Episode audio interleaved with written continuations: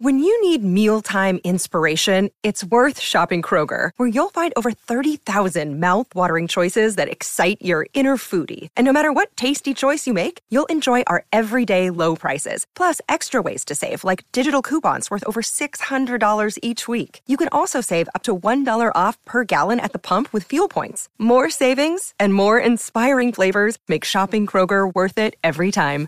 Kroger, fresh for everyone. Fuel restrictions apply. Well, howdy there, Internet people. It's Beau again. So, today we're going to talk about a question I got. Because um, it kind of threw me through a loop. Pretty thought provoking, actually, when you really get down to it. Um, it was about systems of government.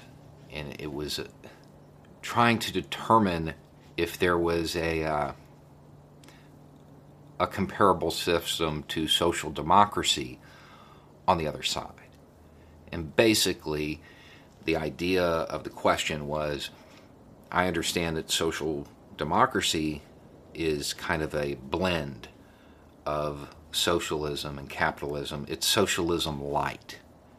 Is there something on the other side? Is there something in the right wing that is a blend between normal capitalism, normal Western governments as we know it, and fascism. Leads to an interesting place. So we've got our list, the one we've been using on this channel, which is uh, put out by Lawrence Britt, I think is his name. 14 characteristics uh, of fascism. To be clear, I use this one because it is it, it tends to speak to Americans more. Um, it's more practical. There are other lists that break down the characteristics. There's one by Umberto Eco. Um, but this is more practical rather than philosophical. So it's the one that I tend to use. If you really want to get into the subject, you might want to look at the others too. Okay, so the first one is powerful and continuing nationalism. Now, if you're looking at a light version, you would just kind of lighten it up. So maybe you don't have the marches and parades all the time, but you have like flags everywhere. So much so that it kind of loses meaning, becomes more like a bumper sticker, a sports team logo, than a display of the nation. It's something that everybody feels is their symbol. Disdain for the recognition of human rights. So you want to lighten it up. Maybe it's not overt, you know, maybe it's not legislated that people don't have human rights. However, if, you know, somebody that's accused of a crime gets roughed up a little bit, nobody's going to cry over it, you know? In this case, it's going to be more de facto. It's going to be stuff that just happens rather than it being institutionalized. Identification of enemies and scapegoats as a unifying cause. Now, when you're talking about the overt version of this, it's um, typically an internal enemy that, that gets scapegoated. If it's a light version, it would probably be external. You know, well, the ones of that group that are inside the country, they're different. They're okay. But we're going to all rally around the idea that those on the other side of the line on the map, they're bad. Supremacy of the military. So, in a light version, you could imagine that rather than it just basically having control of the entire government, it uh, it maybe has a place of honor that is you know really revered and probably gets the biggest share of the budget. Rampant sexism.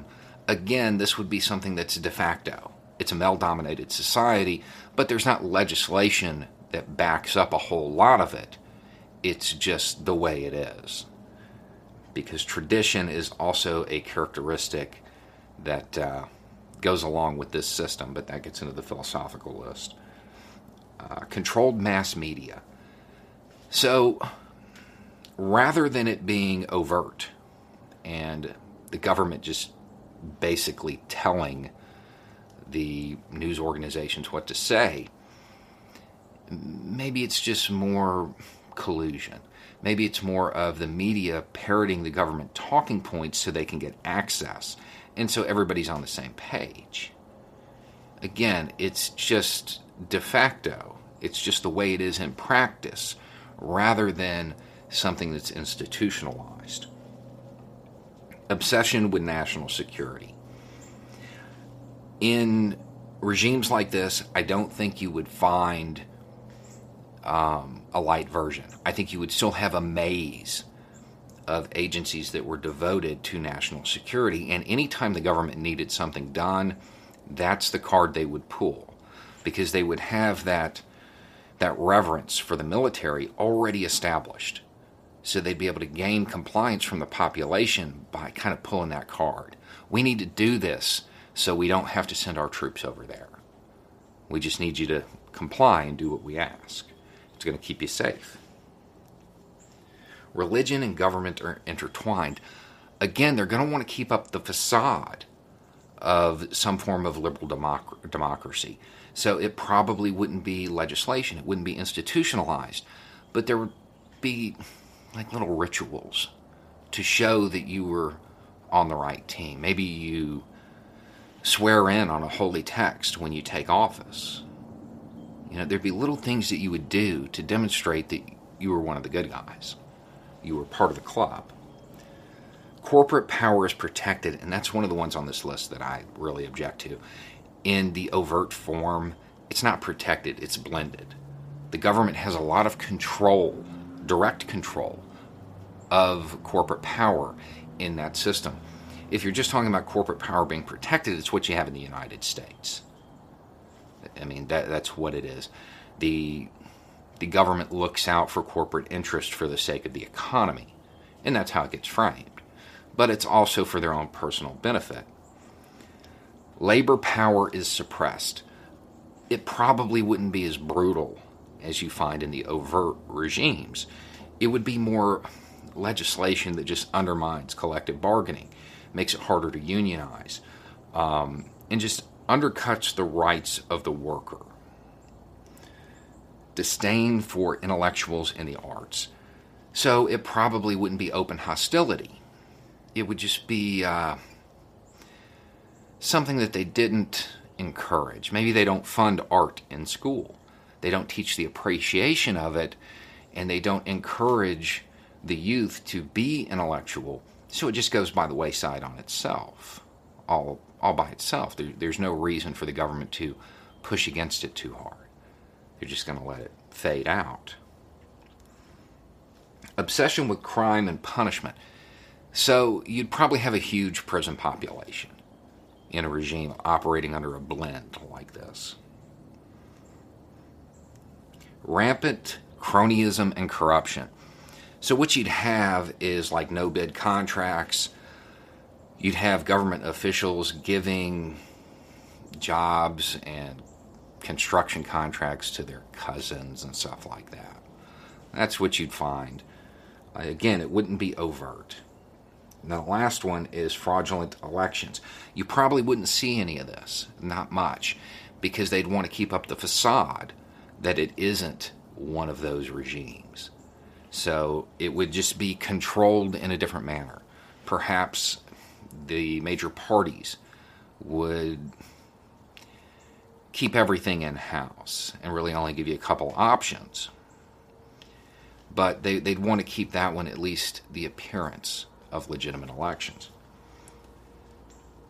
Sounds really familiar, doesn't it? Yeah, if you want to know what fascism light looks like, look out the window. The United States is the blend um, that's one of the reasons it's so important that we watch for the creep towards the overt real thing because we're already really close to it. We've talked about it before on this channel. Even our left wing party in the United States is center right because the country is that far right to begin with. If you're talking about a blend between fascism and the idea of Western liberal democracy, it's the U.S. that that's where we're at already. We wouldn't need to go anywhere. It already exists. Um, again, I think it's an interesting little thought exercise and something I'd never thought of before. Nobody has ever asked. um, that's probably one of the biggest dangers to the United States as a whole is the creep that direction, further and further right, to an authoritarian rule, especially when it's done slowly. And it's this soft form of it that we don't even realize is there, so much so that we don't even think about it because it's just the way it is. It's just tradition, it's de facto. Anyway, it's just a thought. Y'all have a good day.